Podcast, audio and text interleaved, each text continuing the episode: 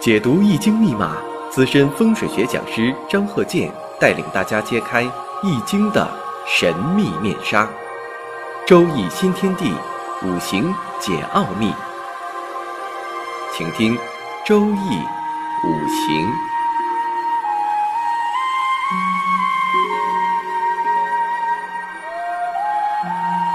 上山微电台荣誉出品。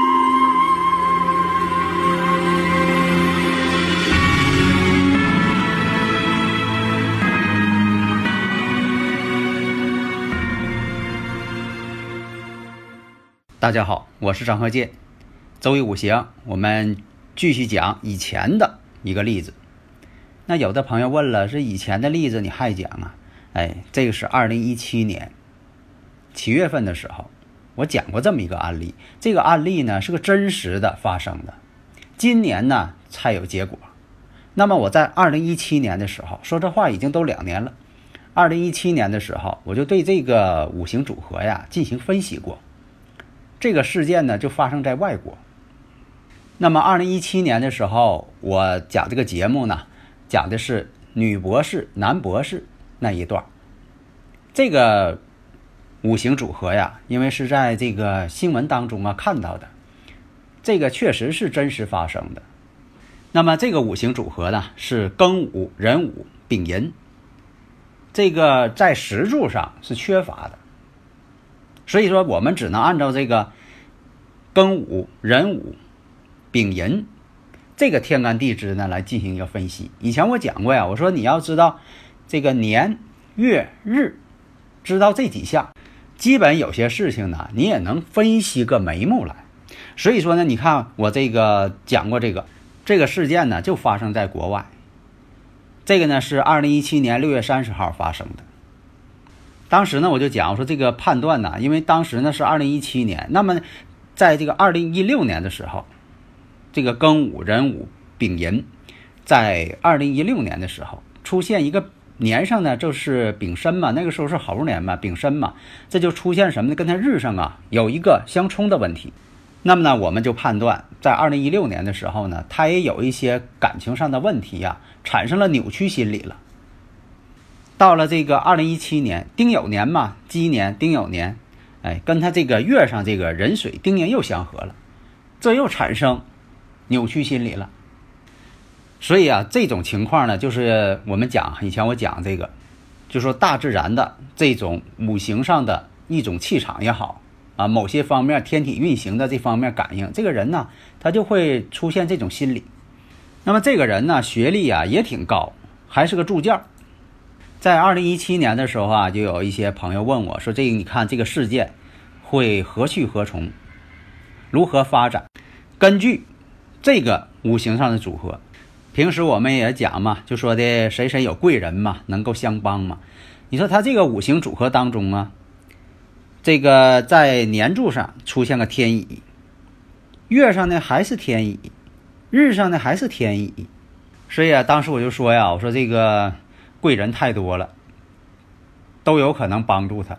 这个事儿呢，就是对这个受害人呢，可能就不利了。即便他所做的这些扭曲事件，罪名成立了，可能呢，对他呢，也不会有什么致命上的一些打击。况且呢，今年呢又是己亥年，这己亥年呢，跟他这个日上啊，丙寅呐，寅亥又相合了。相合之后呢，寅亥合木，合成木之后呢，又相生他了。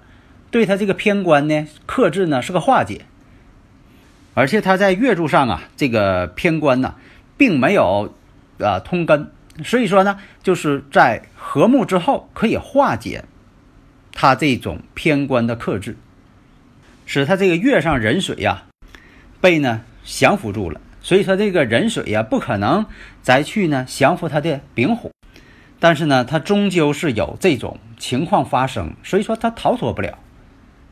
这个呢，也是在于说呢，这个今年的这个己土的问题，制裁他肯定是要制裁他的，但是呢，不至于说把他伤害的，让他有克无声，这个呢，恐怕是不容易做到。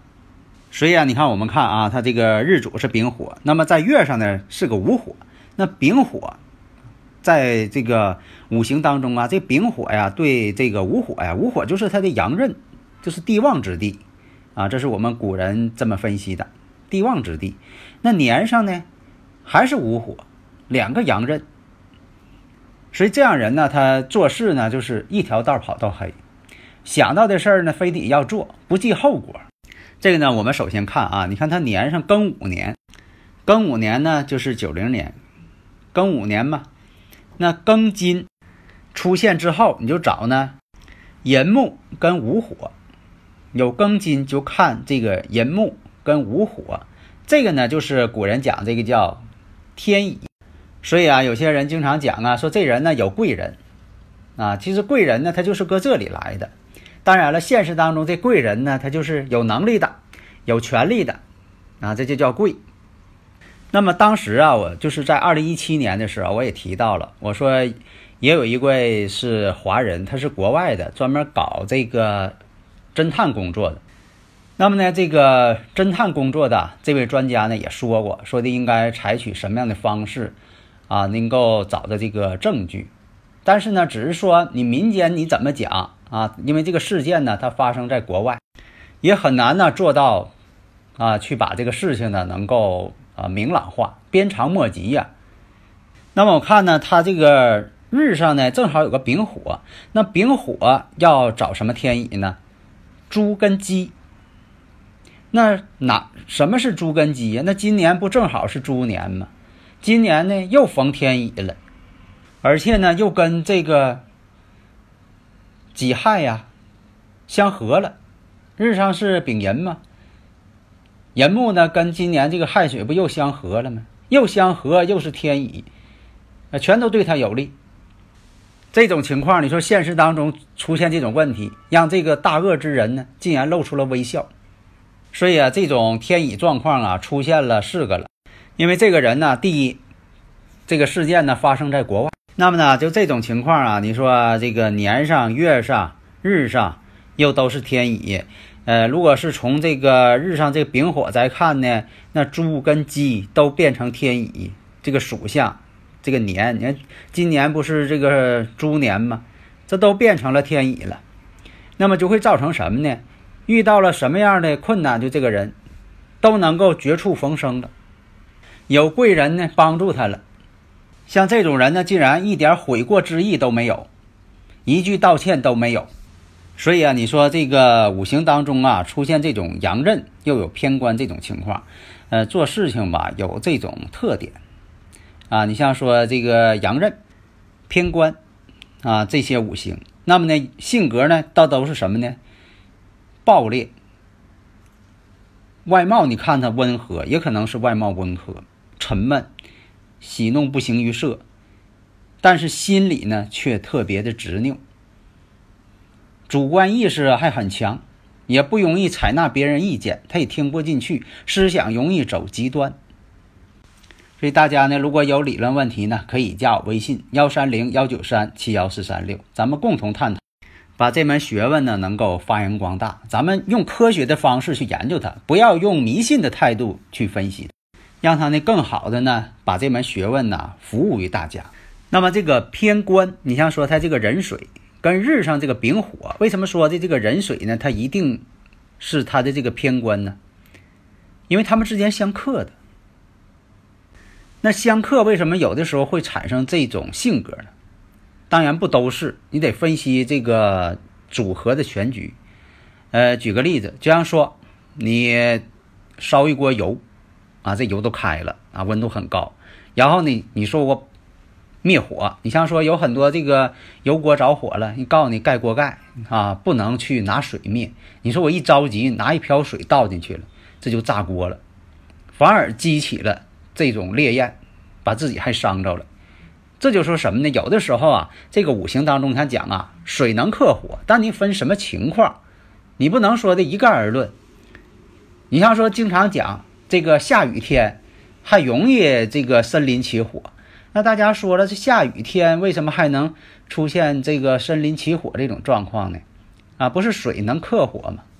这个是什么呢？因为科学上讲，你说这个雷电下雨的时候一打雷，啊，这个树木着雷了，高温，这个树就着了。这就它不下雨呢，它还不打雷，还没有这电火。你说这下雨呢，反而呢出现电火，还容易出现这种雷火现象。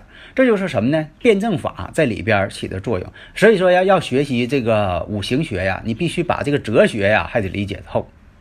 第一，得唯物，唯物辩证法嘛，你不能说把它搞得很神秘化，要唯物。因为这个我们祖先创立这个五行学说的时候，这一开始啊，跟这跟这个迷信也好啊，没有任何关系。他就是告诉你这大自然运行的规律。啊，这五行学就告诉你大自然运行的规律。那么西方哲学呢，是讲究矛盾双方，就是两个方面，矛与盾对立方面。而我们祖先讲这个五行学说呢，是五个方面互相制约，或者是多点制约，而且他们之间呢，互相的影响，不是说单方面的影响。城门失火，殃及池鱼。所以说这多方面的，你看多点构造。假如说刚才说那例子，如果说它是全是阳性的，有这么一种五行组合，全是阳性的或者全是阴性的，有这种情况，在大自然当中呢，它也存在。你像有一种天体，它这个全是阳面，没有阴面，它不像月球，呃，月球、地球啊这些行星啊，它有阴面有阳面啊，冲着太阳那一面就是阳面，呃，照不到地方就是阴面。但你说这个太阳，它周围呢全是发光体，全是发光的面。另一种呢，你像说流浪在宇宙当中的行星，没有这个恒星去照耀它，那可能它都是阴面。那现实当中，你像说年月日时，你说它都是阳性的，就我刚才讲的例子，它有可能它都是阳性的啊。所以说，你像都是阳性，都是阴性，它本身呢这种气场就不调和。所以说造成什么呢？这人呢做事啊，挺偏激的。你像很多人呢，这个婚姻上边呢总是有坎坷，最后呢是干脆连对象都不想找，没有那种想法了。为什么有的年轻人呢岁数越大呢，他越不想成家了？呃，长辈还挺着急催婚逼婚的，但他他就不想结婚了。所以现实当中呢也是经常出现这种现象，晚婚晚婚倒是好啊，不影响工作。还有什么呢？谈恋爱呢也很多，但是总谈不成。就像说有的人说的，这个正缘到底在哪里呀？谈了很多了，总谈不成。还有什么呢？婚后呢不和睦，经常是吵架，不和谐。还有呢，你像说当年结婚，当年又离婚了，那这种现象还有。这些现象啊，都造成了一些不稳定的因素。因为什么呢？家庭啊。是社会的细胞，如果这个细胞你说总发生病变不稳定，那它影影响到整体的这么一个功能，而且呢对子女啊这个影响也很大。你像有很多这个年轻人，特别是有逆反心理的那一阶段，你像有些孩子呢，他变得呢特别不可理喻，不分是非，这是什么呢？家里边呢这个长辈。总是不和谐，就造成了孩子心理上的一些扭曲。有的很多不爱学习，啊，校园暴力，总以为呢这么做呢，他显得他自己呢很有能力。所以有很多这个家长跟我反映，这孩子怎么教育啊？有没有什么办法啊？这有的时候吧，就是家里不和谐造成的。夫妻之间呢，你要是恩爱和谐，都把力量呢都放在这个孩子身上。啊，那小孩呢？他也是按照正能量方向去发展。如果说的两个人，你说，呃，在这个感情上也不好，啊，总是天天吵架，都不回家，那孩子呢，他也潜移默化的受影响，啊，他也经常不回家。像这个新闻啊，演的一些情况，有个父亲带孩子呢进地铁口了，结果呢，晃了晃荡的摔那地方了。把那护栏都给撞倒了，把他那个孩子吓得哇哇直哭。后来呢，人家把这个父亲呢给扶到办公室去了，一问怎么样，喝多了。啊，如果说你要喝多了，就别带孩子出来了。你说这个形象也不好，给孩子做出什么榜样？那有的会问了，那在这个五行当中能不能反映出来这种情况呢？有的时候吧，潜移默化它也会反映出来这种情况。所以说呢，呃。提前呢把这个事情呢，呃，自己呢能够学会，你给自己啊这个分析一下，你看这个五行组成啊是怎么样啊？啊，我怎么能顺应天时啊？怎么去做呀？知道自己的特点呢，这样呢就能够把一些隐患呢给它消除掉。所以啊，这个五行学说呀，你看这个理论创立啊都有几千年了，肯定它有它自己的道理。啊，因为有些这个呃，以你无论是科学也好啊，还是一些传统的也好，只要它流传下来了，哎，肯定是在某些方面呢起到了一个积极作用，对人生啊，对社会呀，啊，都起到一个积极作用。所以古人呢就认为说，这个大自然呢，它就是有五大因素、五种大元素啊组合而成。那么呢，你像说我们讲，你说这一年呢有十二个月。你像说这个天体当中这个木星围着太阳绕一圈，地球呢正好约等于十二圈，约等于这个地球啊十二个地球年。它就是古人呢经常观察这个大自然创造的这个五行文化。好的，谢谢大家。登录微信搜索“上山之声”或 “SS Radio”，关注上山微电台，让我们一路同行。